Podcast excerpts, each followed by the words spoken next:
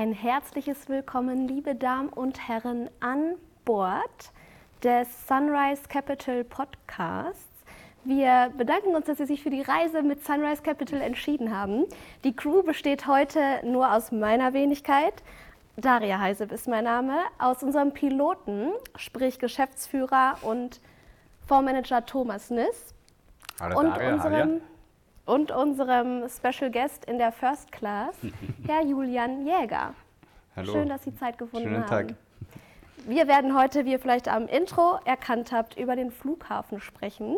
Das Handgepäck müsst ihr nicht verstauen. Es sollte nur nicht unbeaufsichtigt stehen gelassen werden. Es müssen auch keine Sicherheitsgurte angelegt werden.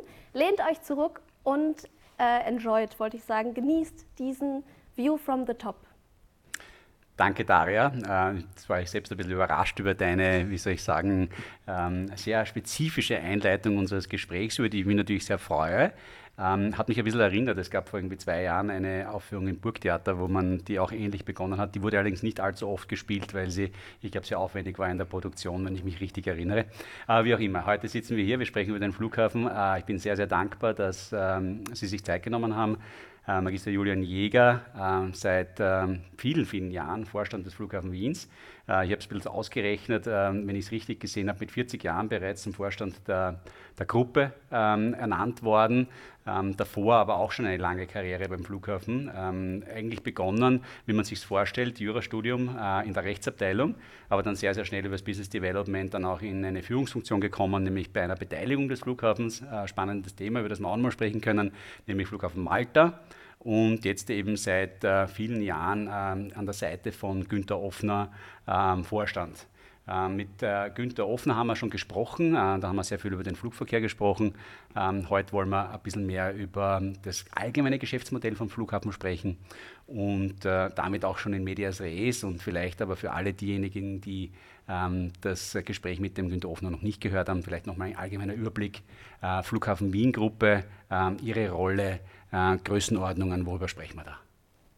Ja, vorweg herzlichen Dank für die Einladung. Äh, freue mich sehr, dass wir heute ein bisschen vertieft über, über das Flughafenbusiness reden. Ähm, wie Sie schon eingangs gesagt haben, ich bin inzwischen seit über 20 Jahren äh, bei, der, bei der Flughafen Wien AG, der Rechtsabteilung begonnen, habe ein paar sehr, sehr schöne äh, Jahre in Malta verbracht bei, bei unserer Tochter, die inzwischen auch eine doch äh, durchaus wesentliche Beteiligung äh, von uns ist und, und sowohl Umsatz als Gewinn äh, hier treibt. Und seit äh, ja, in 2011, also bald zwölf Jahre, ähm, Vorstand am Flughafen. Grundsätzlich, äh, die letzten Jahre waren ja für uns sozusagen ein bisschen ein, ein Rollercoaster, wo sozusagen, wo es am Anfang sehr, sehr steil bergab gegangen ist. Inzwischen muss man sagen, auch wieder recht steil bergauf. Und dementsprechend war unser letztes Jahr äh, eigentlich ein schon unter den Umständen, dass die ersten drei, vier Monate doch noch sehr äh, intensiv von Corona geprägt worden sind und der, der Flugverkehr dementsprechend ein bisschen eingeschränkter war, äh, eigentlich sehr positiv. Ähm, wir hatten nicht ganz 700 Millionen Euro Umsatz, ähm, einen äh, Nettogewinn von fast 130 Millionen Euro. Heuer gehen wir von äh, einem Umsatz von über 830 Millionen Euro aus, äh, Nettogewinn äh, über äh, 150 Millionen Euro. Schauen wir mal, wie sozusagen der Rest des Jahres äh, hier noch läuft. Und äh, jetzt sozusagen als, als Unternehmen ist natürlich der Schwerpunkt äh, unseres Geschäfts hier am Standort Wien. Ähm, das heißt, äh, wir sind ein sogenannter Full-Service-Provider. Äh, das ist vielleicht ein bisschen, ein, was uns von vielen anderen Flughäfen unterscheidet. Äh, wir haben auch ähm, inzwischen wieder rund 5000 Mitarbeiterinnen und Mitarbeiter. Es gibt auch andere Flughäfen, die sozusagen mit ein paar hundert Mitarbeitern äh, gemanagt werden. Können wir da ein bisschen tiefer reingehen? Äh, Was sind so die Bausteine, wenn man sagt Full Service, was gehört da dann alles dazu und ähm, was wäre, wie, wie ist zum Beispiel ein anderer Flughafen aufgestellt, der das nicht so macht? Ähm, also sozusagen der klassische Flughafenbetrieb ist natürlich Terminalbetrieb, Airside-Betrieb, die Immobilien rundherum, die man managt. Ähm, was bei uns spezifisch ist und was eigentlich eine, eine Besonderheit des deutschsprachigen Raums ist, äh, dass wir auch im Groundhandling sind. Wir, unsere Äh, unser Groundhandling-Bereich hat einen Marktanteil von knapp 90 Prozent. Äh, das heißt, das ist alles sozusagen die Abfertigung des Flugzeugs, Transport der Passagiere zum Flieger, Fracht, Gepäck ähm, sind allein dort äh, rund 1500 Mitarbeiter, mhm. überwiegend Mitarbeiter äh, hier tätig. Wir sind aber auch in der Sicherheit, das heißt, wir haben rund 1000 Mitarbeiterinnen und Mitarbeiter äh, in der Sicherheitskontrolle, wir haben eine eigene Techniktochter, wir haben eine Reinigungstochter. Mhm. Das heißt, wir haben schon äh, Kontrolle mhm. über die meisten oder sehr, sehr viele Prozesse am Flughafen. Mhm. Ähm, gleichzeitig sind wir dadurch aber auch in, in, in Branchen tätig, äh, die niedrigere Margen haben mhm. als, als sozusagen der reine Flughafenbetrieb. Ja, ich glaube, das ist ein interessantes Thema. Wenn man sich nämlich Malta anschaut als Beteiligung, die machen das, glaube ich, nicht. Und dort sieht man dann noch höhere äh, Margen, als das der Flughafen Wien hat. Ähm, aber ich nehme an, es ist eine strategische, also eine strategische Überlegung, die das Ganze treibt, oder? Ich meine, es ist einerseits eine historische Entwicklung. Mhm. Ich war ja auch einige Jahre CEO in Malta. Ja. Ähm, ich denke, der Vorteil einer, einer Struktur, wo man jetzt nicht so viel Personal managt, so viel Prozesse managt, ist natürlich einerseits, ja, es sind viel stärkere Margen. Ähm, gleichzeitig äh, hat man aber auch weniger Kontrolle über die Prozesse. Und wenn man jetzt Dienstleister hat, wo alles funktioniert, ähm, ist es gut. Mhm. Ich glaube, letztes Jahr, auch vorletztes Jahr, aber vor allem letztes Jahr hat man gesehen, äh, dass es schon ein, ein, Wettbewerbsvorteil ist, diese Prozesse selbst in der Hand zu haben. Mhm. Und man hat, glaube ich, europaweit gesehen, dass es dramatische Probleme gab bei Sicherheitskontrollen im mhm. Groundhandling. Sieht man jetzt auch noch, muss man mhm. sagen, mhm. äh, bei vielen, vielen anderen Airports. Und, und wir haben, ich glaube, der Vorteil ist, ich kann ähm, austarieren Kosten und Qualität. Mhm. Ist nicht immer leicht, das gelingt am auch nicht immer perfekt, mhm. ähm, aber, aber im Prinzip liegt es in unserer Hand zu disponieren, wie viel Personal äh, wollen wir vorhalten, wir können uns Ziele setzen, mhm. ähm, wie lang soll die, die, die durchschnittliche Wartezeit bei der Sicherheitskontrolle sein. Ähm, das sind Dinge, wo man, wenn, wenn man das nicht macht, sondern wenn das alles externe Dienstleister sind, ähm, hat man darauf praktisch keinen Einfluss. Gut, man hat ein Service Level Agreement, aber wenn das nicht eingehalten ist, wird, dann hat man eigentlich nur den Weg über irgendwelche Bonalen, die natürlich bekannterweise immer schwierig zu, äh, zu bekommen sind. Ja, und vielleicht teilweise ist man auch gar nicht der Vertragspartner. Also im Groundhandling, mhm. da, da ist man zwar Leitungsorgan, aber in Wirklichkeit hat man da als Flughafen sehr, sehr wenig Einfluss auf die Leistungen der Weil der, der Vertragspartner des, die Airline ist. Die Airline dann wäre. Okay. Die, ähm, Stichwort Wettbewerbsvorteil. Ähm, inwiefern kann äh, die Qualität der Dienstleistung eines Flughafens Wettbewerbsvorteil sein? Er ist doch am Ende des Tages vor allem durch seine, seine, seinen Ort quasi geprägt. Oder kann das zum Beispiel in einem Setup, das man natürlich in Wien hier hat, Lufthansa als Hauptpartner, in der Abwicklung von Flügen, wo die hingeschickt werden, eine Rolle spielen? Oder was ist da der Wettbewerbsvorteil? Gegen also München oder gegen Frankfurt? Also ich glaube, aktuell haben wir hier einen, einen Wettbewerbsvorteil. Mhm. Wir verfolgen das ja sehr genau und, und unser äh, wichtigster Kunde Austrian Airlines äh, verfolgt das auch sehr genau, äh, wie sozusagen die operative Performance im Sinne von Wartezeiten, Gepünktlichkeit vor allem mhm. und so weiter im Verhältnis zu anderen Flughäfen ist. Und natürlich gibt es immer Bereiche, auf die man jetzt keinen unmittelbaren Einfluss hat, aber mhm. ich glaube, die Dinge, auf die wir Einfluss haben, die haben wir gut im Griff. Mhm. Und ich würde schon sagen, letztes Jahr, aber auch heuer sind wir einer von den Flughäfen, wo man sagen kann, es gibt jetzt bei uns keine Limitationen. Mhm. Amsterdam reduziert die Kapazität. Mhm. Frankfurt hat auch die, die Kapazität mhm. reduziert und die sagen, bitte nicht mehr fliegen, weil mehr können wir nicht abfertigen mhm. oder kann das System Flughafen nicht abfertigen. Also ich glaube schon, dass das ein Vorteil ist. Das andere ist, äh, dass natürlich Verspätung kostet Geld. Mhm. Das heißt, für die Airline ist das sehr unmittelbar auch ein Kostenfaktor, die Verspätungen. Mhm. Äh, einerseits sind die Kompensationen für, für Passagiere, aber natürlich insgesamt. Dadurch fallen Überstunden an. Mhm. Ähm, sozusagen die, die Airlines rechnen zum Teil auch sehr, sehr exakt aus, was äh, ihnen Verspätungsminuten kosten. Das heißt, wenn man selbst als Flughafen äh, oder als Flughafensystem weniger Verspätungen produziert, äh, dann, dann ist das auch ein Wettbewerbsvorteil. Mhm. Sie haben recht, es gibt daneben natürlich noch viele andere Faktoren wie das Einzugsgebiet, die Catchment-Area etc., die sozusagen sehr wichtig für die Passagierentwicklung sind, mhm. auf die man jetzt unmittelbar weniger Einfluss hat. Mhm. Aber ich sozusagen arbeite eigentlich äh, seit vielen, vielen Jahren eher nach der Devise, dass ich sage, ich versuche mich auf die Dinge zu konzentrieren, auf die ich einen Einfluss habe. Mhm. mit den anderen muss ich eh umgehen und, und dementsprechend äh, ist uns schon sehr wichtig, dass wir die Prozesse hier gut im Griff haben. Die meine, äh, zeigen wird sich das dann am Ende des Tages auch dahingehend, ob eine neue Fluglinie sich ansiedelt mit einem, an einem spezifischen Hub oder auch neue äh, mehr Flugzeuge vielleicht äh, am Ende des Tages auch dort stationiert. Das ist ja eine Entscheidung, die die Airline frei wählen kann. Also das wäre dann sozusagen der, ähm, das Ergebnis dieses Wettbewerbsvorteils. Ähm, Geschäftsmodell Flughafen, wir haben schon gesprochen, Full Service Provider, jetzt hier der, ähm, ähm der Flughafen Wien. Das heißt aber auch sehr viel Bewirtschaftung von Flächen.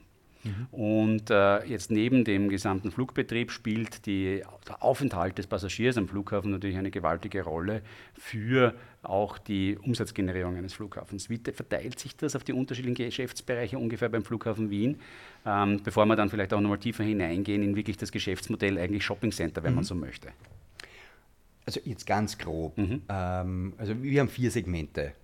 Äh, das eine ist äh, der klassische Airportbetrieb, mhm. Äh, Terminalbetrieb, ähm, Pistenbetrieb und so weiter, wo der Großteil der Umsätze einfach aus, aus Tarifen Mhm. regulierten Tarifen genau, ja. äh, generiert wird. Wir haben ein zweites Segment, das ist Ground Handling und Security. Mhm. Ähm, das, das, sind die genannten Dienstleistungen, die sehr personalintensiv sind, mit mhm. im Verhältnis deutlich geringeren Margen. Ähm, wir haben das äh, Segment Retail and Properties, das sogenannte Non-Aviation-Bereich, das mhm. heißt alles, was nicht unmittelbar äh, mit dem Fliegen verbunden ist, in der Regel aber dann doch wieder sehr, sehr stark sozusagen äh, vom Passagieraufkommen getrieben ist. Und das vierte ist bei uns Malta. Das heißt mhm. sozusagen, ich könnte natürlich auch Malta wieder in diese Segmente ja. teilen. In Malta haben wir sozusagen zwei wesentliche Bereiche, das ist Aviation, Non-Aviation, mhm. zwei Drittel, ein Drittel in etwa. Mhm. Und jetzt sozusagen, wenn ich auf die Flughafen Wien-Gruppe schaue, mhm. jetzt ganz grob kann man sagen, Airport hat so, sage ich mal, plus minus 45 Prozent. Mhm. War in den letzten Jahren zum Teil sehr unterschiedlich, weil natürlich äh, mit der Pandemie ja, die völlig, Dinge ja. völlig aus dem Ruder gelaufen sind. Aber so grob würde ich sagen, Airport sollte irgendwo zwischen 40 und 50 Prozent vom Umsatz sein. Äh, Handling und, und Retail und Properties jeweils so ungefähr 20 Prozent mhm. und Malta so 10 bis 15 Prozent. Mhm. Also das sozusagen in etwa. Mhm. Beim Gewinn und beim, beim EBIT ist, ist das sozusagen schon wieder sehr unterschiedlich. Mhm. Groundhandling und Security ist wirklich ein Bereich, wo wir im Wettbewerb stehen, der sehr mhm. hart ist, personalintensiv, mhm. weil es lange schwierig auch entsprechend Personal zu finden, ja. Personalkosten deutlich gestiegen. Also das ist ein Bereich, wo wir ähm, froh sind, wenn wir da signifikant positiv sind, aber es erwirtschaftet jetzt sozusagen keine berauschenden Margen.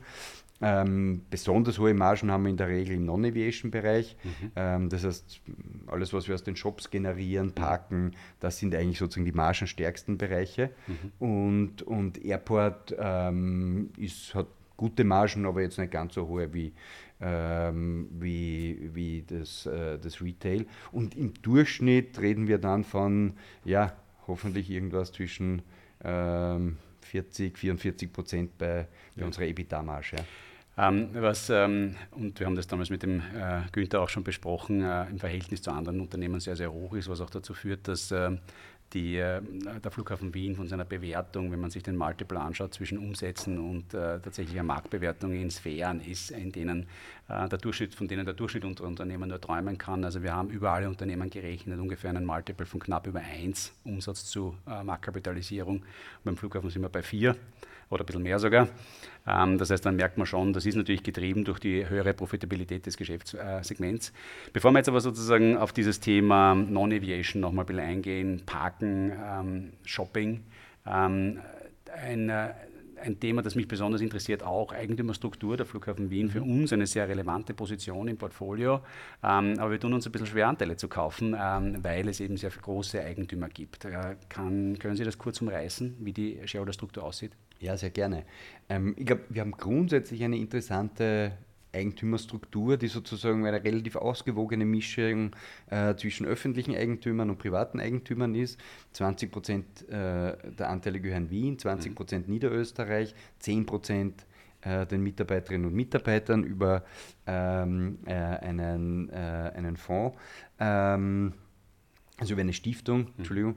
Ähm, und äh, wir hatten sozusagen immer einen sehr breiten Streubesitz, mhm. bis vor dann inzwischen doch einigen Jahren äh, IFM, ein australischer Pensionsfonds, sozusagen im großen Stil äh, Anteile ähm, hier gekauft hat und die inzwischen aufgestockt haben auf ja, knapp 44, 45 Prozent.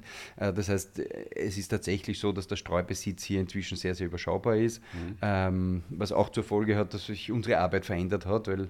ich bin früher immer sehr, sehr gerne auf Roadshows gefahren, habe mhm. sozusagen das Unternehmen in den USA, in England und so weiter präsentiert. Ähm, und, und insofern sind wir jetzt sozusagen für Fonds eigentlich deutlich weniger ja. ähm, interessant geworden, weil es einfach die Liquidität nicht gibt. Ja. ja, ja.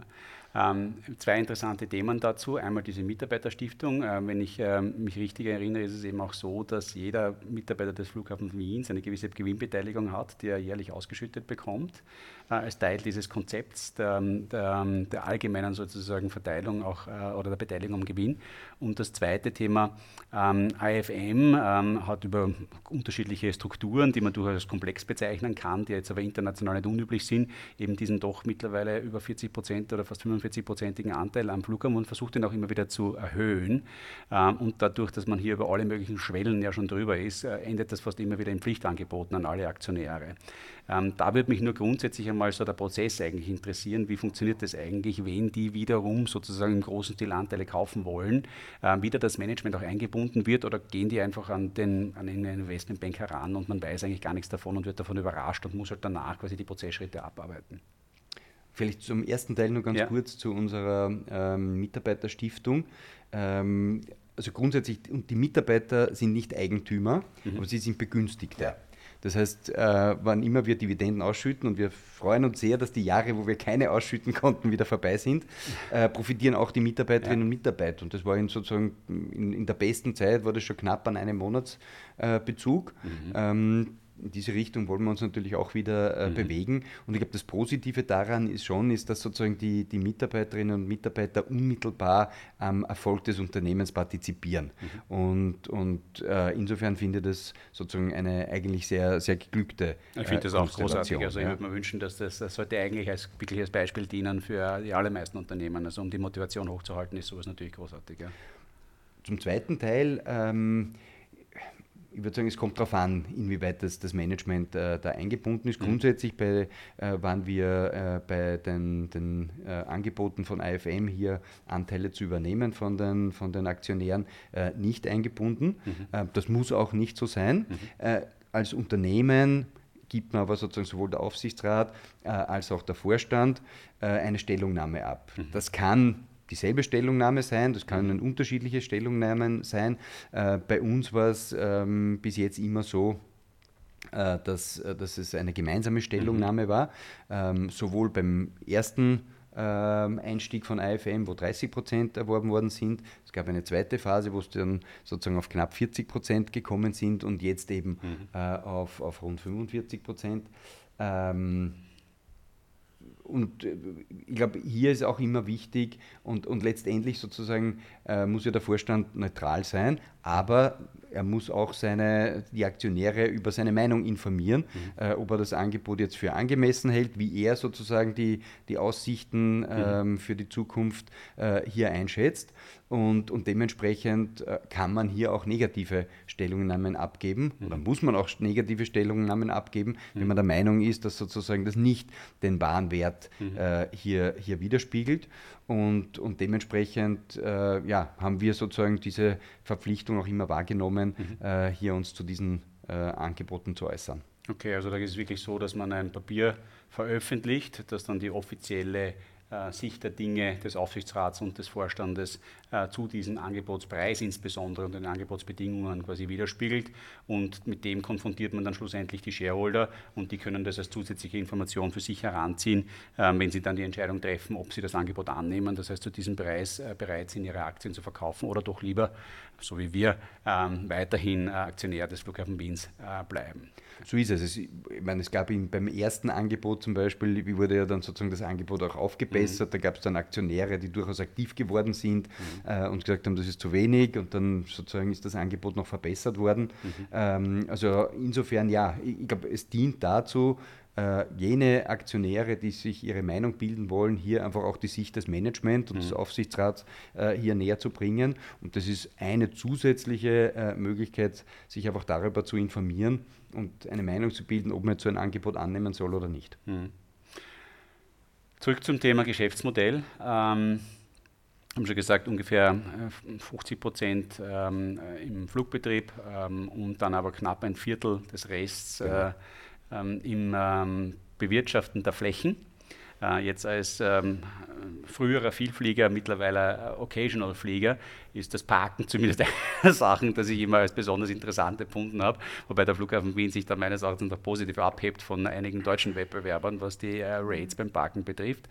Aber die ähm, äh, das ganze System, dann vielleicht mal von der Wertschöpfung quasi das zu erklären, wie funktioniert das. Ähm, äh, der muss, muss als Flughafen genauso Grundstücke erwerben, nehme ich an, und dann baut man was drauf und man hat am Ende des Tages hier äh, Geschäftsbusinesspläne äh, dahinter, wie man das auch ausnutzen kann. Und da gibt es ja auch ein großes Schlagwort und Stichwort, nämlich Süderweiterung äh, Flughafen Wien. Also hier passiert auch einiges. Genau. Ähm, ich meine, wir, wir haben den Vorteil, dass uns als Flughafen sozusagen die gesamte Fläche des Flughafens gehört. Mhm. Ähm, gibt ja viele Modelle, wo sozusagen Konzessionen vergeben werden über einen gewissen Zeitraum, ähm, so wie auch in Malta. Ähm, da haben wir allerdings noch einige Jahre. Aber der Flughafen Wiener ge gehört die gesamte äh, Fläche des Flughafens, die wir bewirtschaften. Ein, ein ganz wesentlicher Bereich ähm, bei den sogenannten Non-Aviation-Umsätzen sind sozusagen Retail-Umsätze. Äh, das ist bei uns jetzt so ja, knapp unter 50 Prozent, würde ich sagen, von den, vom Retail- und Property-Segment. Und ähm, muss ich sagen, ein, Bereich, der mir sehr viel Spaß macht. Mhm. Äh, ich habe das in Malta haben wir schon den Terminal umgebaut mhm. und ähm, es ist letztendlich ein Shopping-Center-Betrieb, aber schon unter sehr, sehr spezifischen äh, mhm. Rahmenbedingungen. Ähm, auf der einen Seite hat man es leichter, die Passagiere, ob sie wollen oder nicht, sozusagen verbringen Zeit äh, in, rund um diese Verkaufsräumlichkeiten. Ähm, Umgekehrt hat man aber auch wieder natürlich sozusagen die Herausforderung, operativen Betrieb und, und sozusagen die Interessen äh, rund um das Shopping unter einen Hut zu bringen. Und, und das abzuwägen, das zu entwickeln. Und Sie haben angesprochen, die Süderweiterung, 70.000 Quadratmeter zusätzliche Terminalfläche. Hier für den, Sie zu überlegen, wie der, der perfekte Mix ist oder der der bestmögliche Mix unter den Rahmenbedingungen, wie man auch dafür sorgt, dass die Passagiere möglichst viel Zeit haben, äh, im Shoppingbereich äh, sich aufzuhalten. Und das trifft sich dann wieder mit äh, den Interessen bei der Sicherheitskontrolle. Wir wollen eigentlich nicht, dass die Leute ihre Zeit verbringen, indem sie auf die Sicherheitskontrolle warten, sondern wir wollen eigentlich, dass die Leute Zeit haben, vielleicht noch einen Kaffee zu trinken, was essen zu gehen oder was einkaufen zu gehen. Mhm. Ähm, also insofern äh, ist, ist das ein, ein sehr spezifisches Geschäft und, und ja, macht einfach Spaß, das zu entwickeln.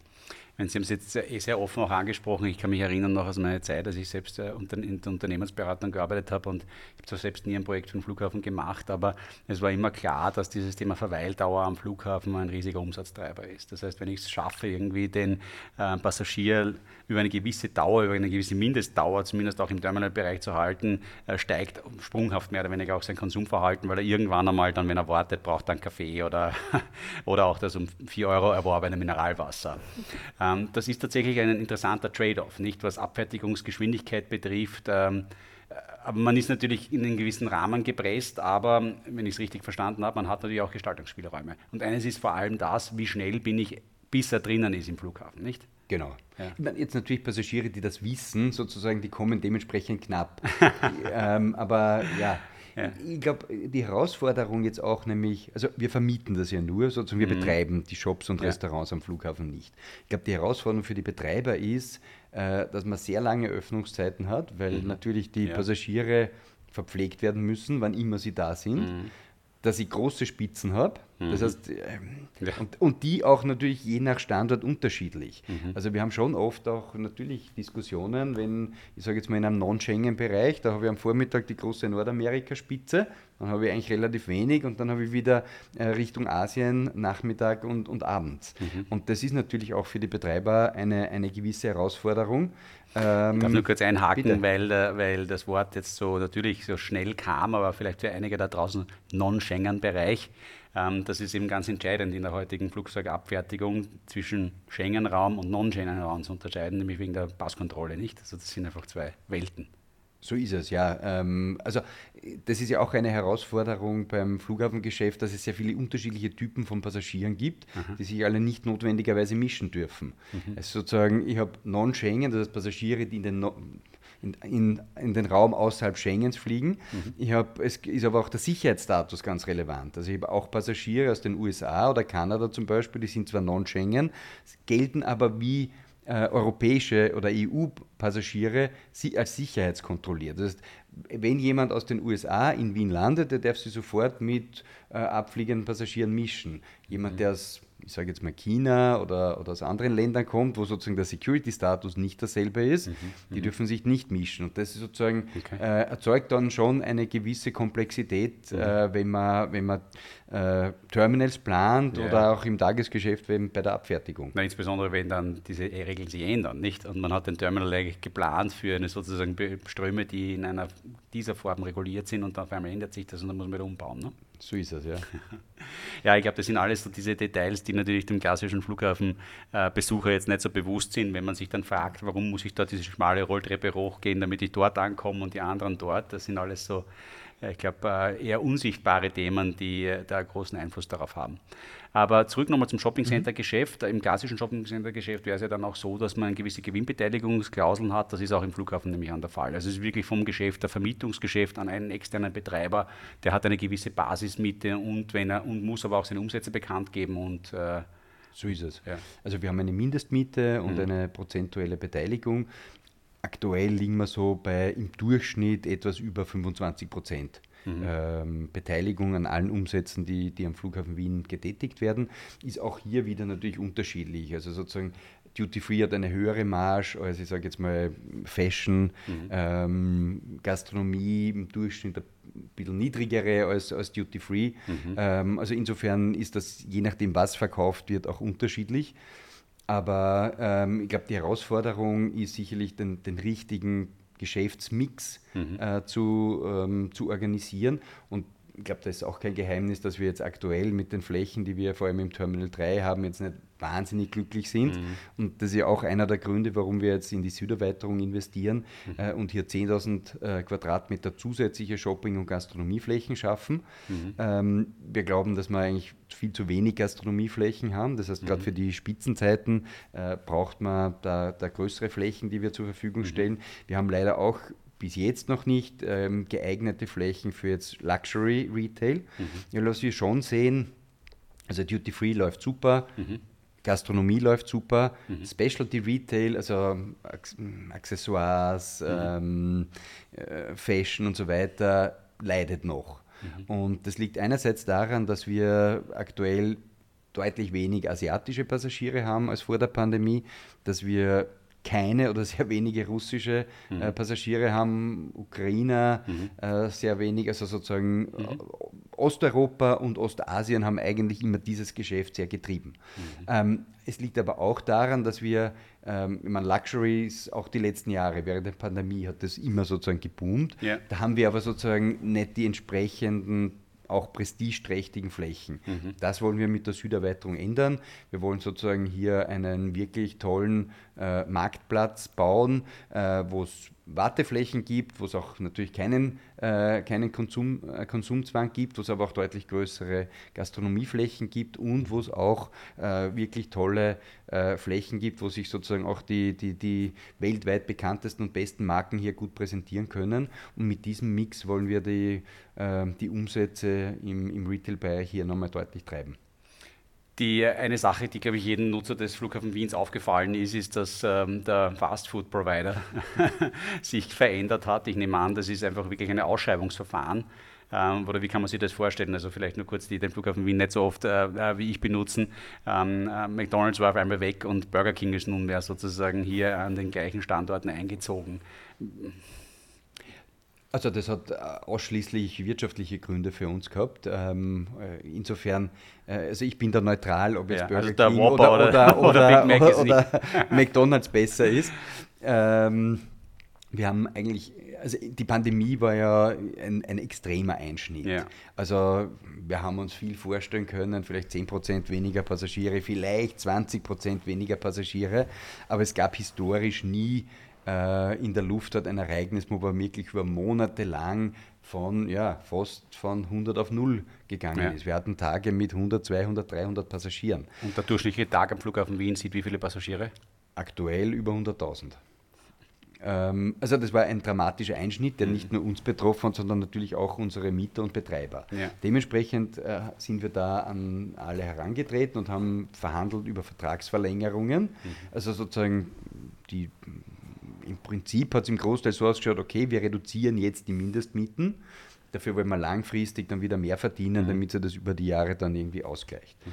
Ähm, und es gab Betreiber, die sozusagen nicht bereit waren, mhm. äh, hier, die, die, sozusagen auch langfristig dann doch signifikant weniger geboten haben. Mhm. Ähm, und ähm, in so einem Fall sind wir dann natürlich auch an die jeweilige Konkurrenz herangetreten und haben mhm. äh, diskutiert, ob es da andere Angebote gibt. Und dort, wo es substanziell bessere Angebote gab, haben wir sozusagen dann auch die besseren Angebote äh, hier angenommen. Und in diesen Fällen kam es dann auch da und dort dann zu einem Betreiberwechsel. Grundsätzlich ist es aber so, muss ich sagen, dass wir schon äh, hier eher Interesse haben, sehr langfristige Geschäftsbeziehungen ja. aufzubauen und nicht alle paar Jahre einen riesen Tender machen und immer den Bestbietenden zu nehmen. Man muss sagen, ich glaube, es gibt auch viele, die sich das sozusagen sehr einfach vorstellen, das Geschäft.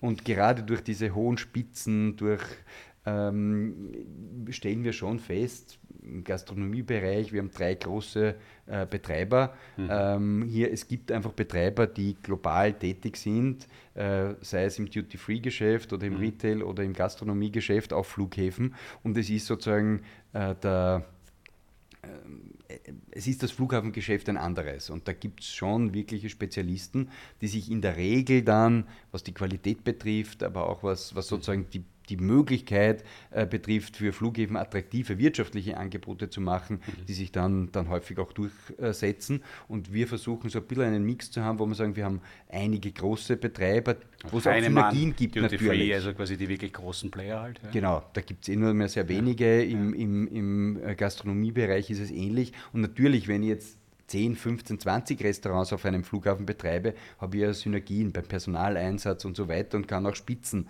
mhm. besser abdecken. Und wir versuchen ein bisschen den Weg zu gehen, auf der einen Seite so große Betreiber zu haben, wo wir aber schon noch darauf Wert legen, dass die österreichische Marken ähm, mhm. anbieten, österreichische Produkte anbieten.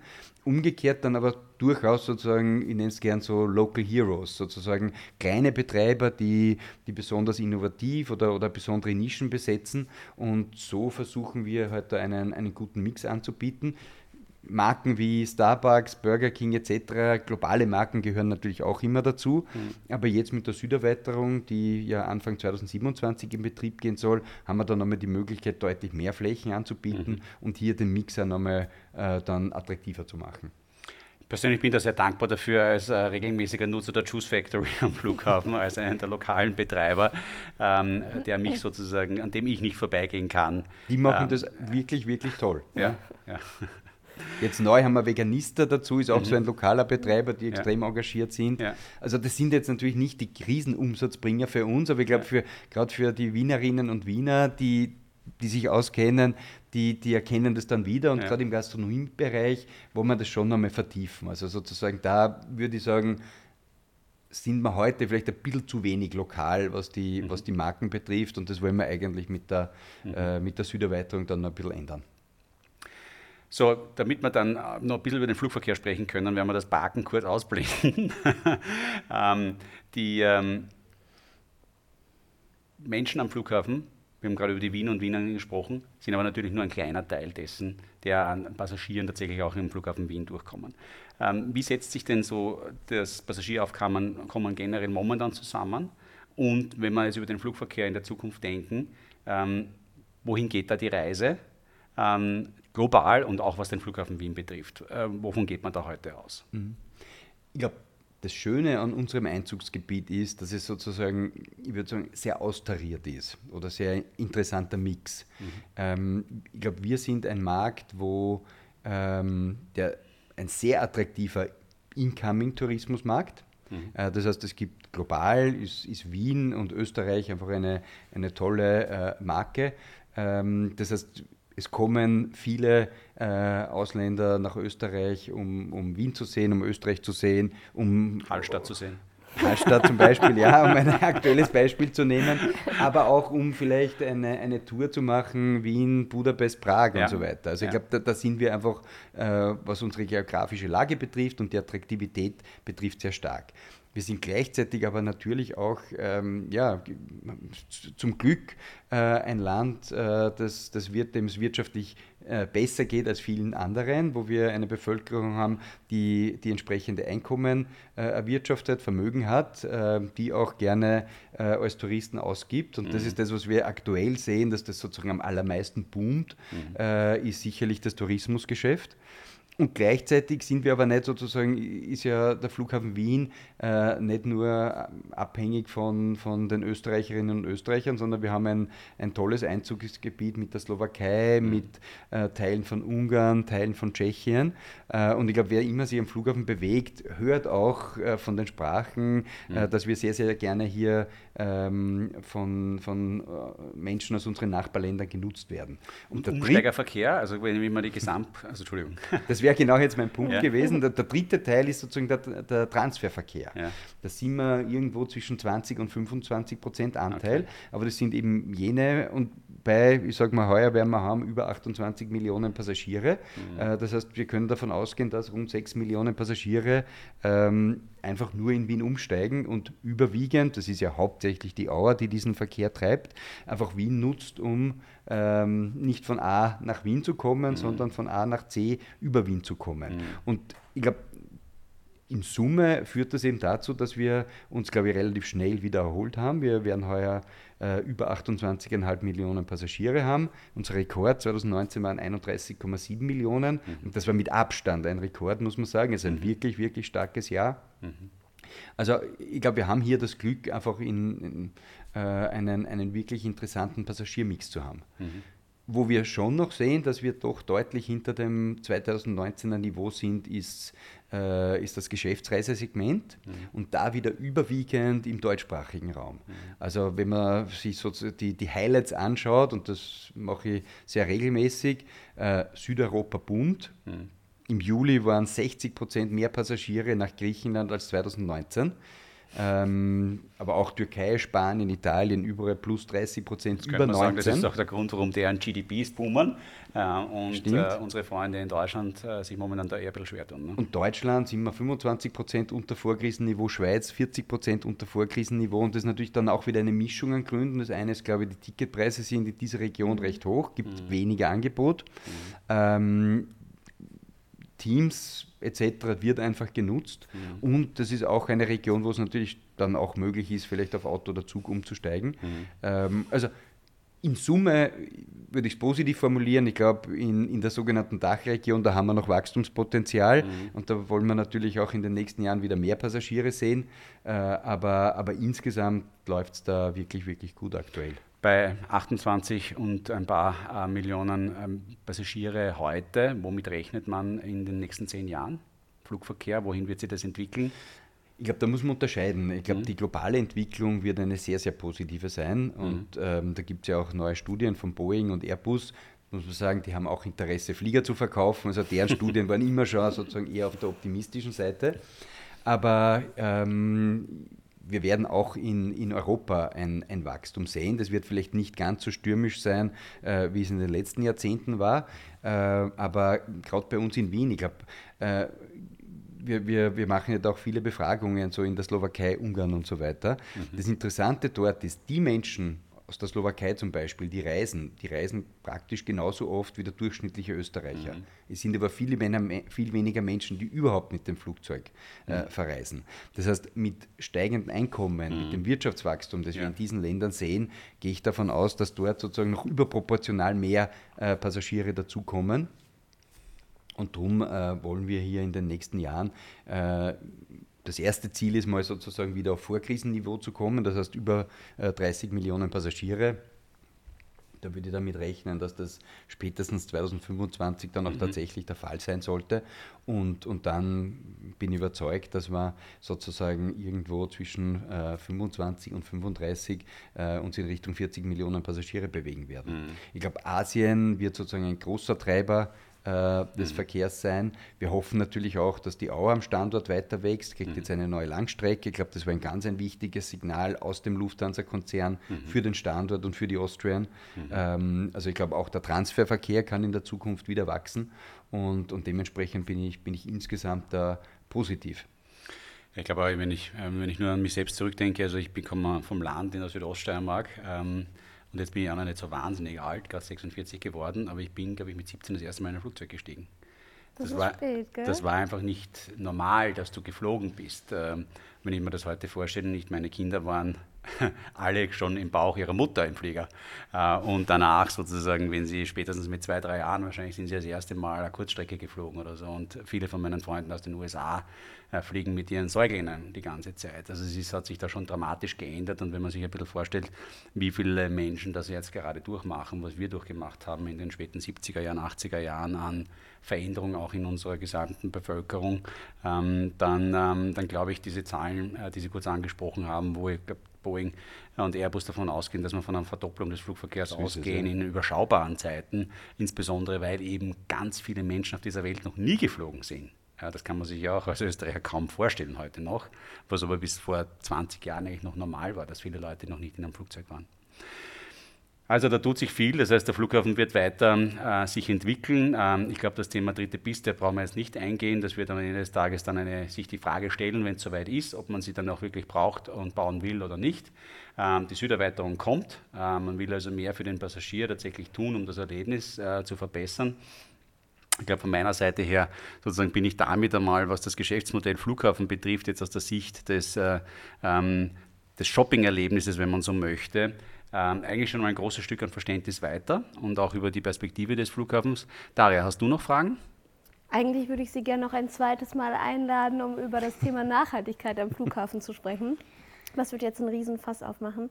Aber äh, nein, Euer Ehren, ich habe keine weiteren Fragen. Vielleicht erlauben Sie mir aber dazu trotzdem einen ja. Kommentar. Wir sind sehr stolz, dass wir äh, seit heuer CO2-neutralen Betrieb führen und in zehn Jahren, also spätestens 2033, wollen wir dann auch Net Zero sein äh, und sozusagen äh, die, die letzten äh, kleinen Bereiche, wo aktuell noch CO2 bei uns ausgestoßen wird beim Flughafenbetrieb, mhm. Äh, die, die zu zu reduzieren oder sozusagen auszumerzen.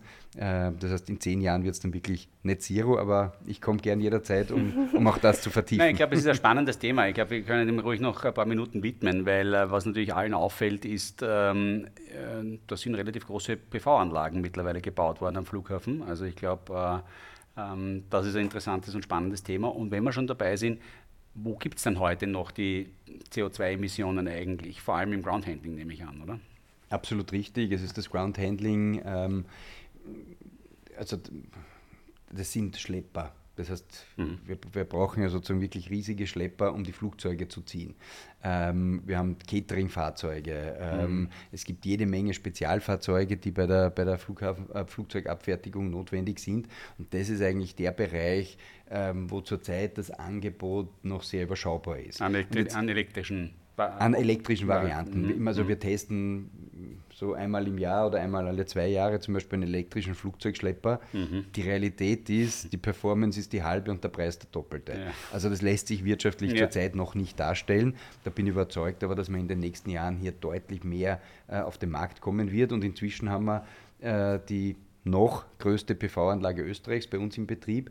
Ähm, das heißt, wir müssen uns ohnehin überlegen, wie man das noch besser nutzt, mhm. Äh, dass man die Energie, die wir hier produzieren, vielleicht dann eben auch speichern können, mhm. möglicherweise auch äh, in Wasserstoff umwandeln, um dann entweder Wasserstofffahrzeuge irgendwann damit zu betreiben oder über, äh, über mhm. den gespeicherten die gespeicherten Strom hier dann eben Elektrofahrzeuge anzutreiben. Also ich glaube, hier wird es in den nächsten fünf bis zehn Jahren noch sehr, sehr viel tun. Dann vielleicht auch schon ein kleiner Spoiler für die Zukunft. Wir mhm. sind auch gerade daran, eben mit äh, Annette Mann, mit der Vorstandsvorsitzenden der Austrian Airlines in Österreich, einen Podcast aufzusetzen. Und da wird das Thema äh, ESG und vor allem auch Treibhausgasvermeidung in der äh, Fliegerei, äh, weil natürlich die Flugzeuge im Verhältnis zum Flughafen äh, noch einmal auf einer ganz anderen Ebene spielen. Ähm, aber es sind eben auch Spezialfahrzeuge, die sehr viel äh, CO2 ausstoßen. Ein spannendes Thema. Ich habe auch erst gestern gelernt, als ich eine National Geographic Dokumentation gesehen habe, in den USA zum Beispiel ist Schulbusse sind ein Riesenthema. Ähm, die haben ganz, ganz viele Schulbusse, ähnlich wie wir sie auch haben. Und da sind halt ganz alte äh, Diesel-Engines drinnen. Und äh, wenn du nur einen von diesen Schulbussen äh, tatsächlich elektrifizierst, äh, entspricht das natürlich einer großen Anzahl von äh, Privat-PKWs, die man eigentlich tatsächlich auch vom Markt nehmen würde. Und dementsprechend sind, darf man das nicht unterschätzen, was auch diese kleinen Nischen hier tatsächlich machen können. Gut, jetzt aber Daria. Ähm, keine zusätzliche Frage, das heißt, wir kommen jetzt zum Word Rap, ähm, auf den sich unsere Zuhörer immer besonders freuen. Exakt. Wir starten mit Halbsätzen, die Sie beantworten dürfen, vervollständigen dürfen. Fangen wir direkt an mit dem ersten Satz. Zufrieden bin ich. Ähm, ich glaube, das Wichtigste bei Zufriedenheit ist, äh, dass es der Familie gut geht, dass alle gesund sind. Ähm, ich glaube, es gibt eine Grundzufriedenheit, wenn, wenn, mhm. wenn das so ist. Äh, mir, mir macht es aber auch immer ein besonders zufriedenes Gefühl, wenn ich am Freitagabend das Büro verlasse, der Schreibtisch ist zusammengeräumt mhm. und man hat irgendwie den Eindruck, es gibt jetzt weder bei den E-Mails noch bei den, den Akten irgendwo Dinge, wo, wo was schlummert, was man vielleicht nicht weiß, sondern wo man einfach sagt, okay, man hat für diese Woche äh, das mhm. Gröbste erledigt und, und kann ein Wochenende genießen.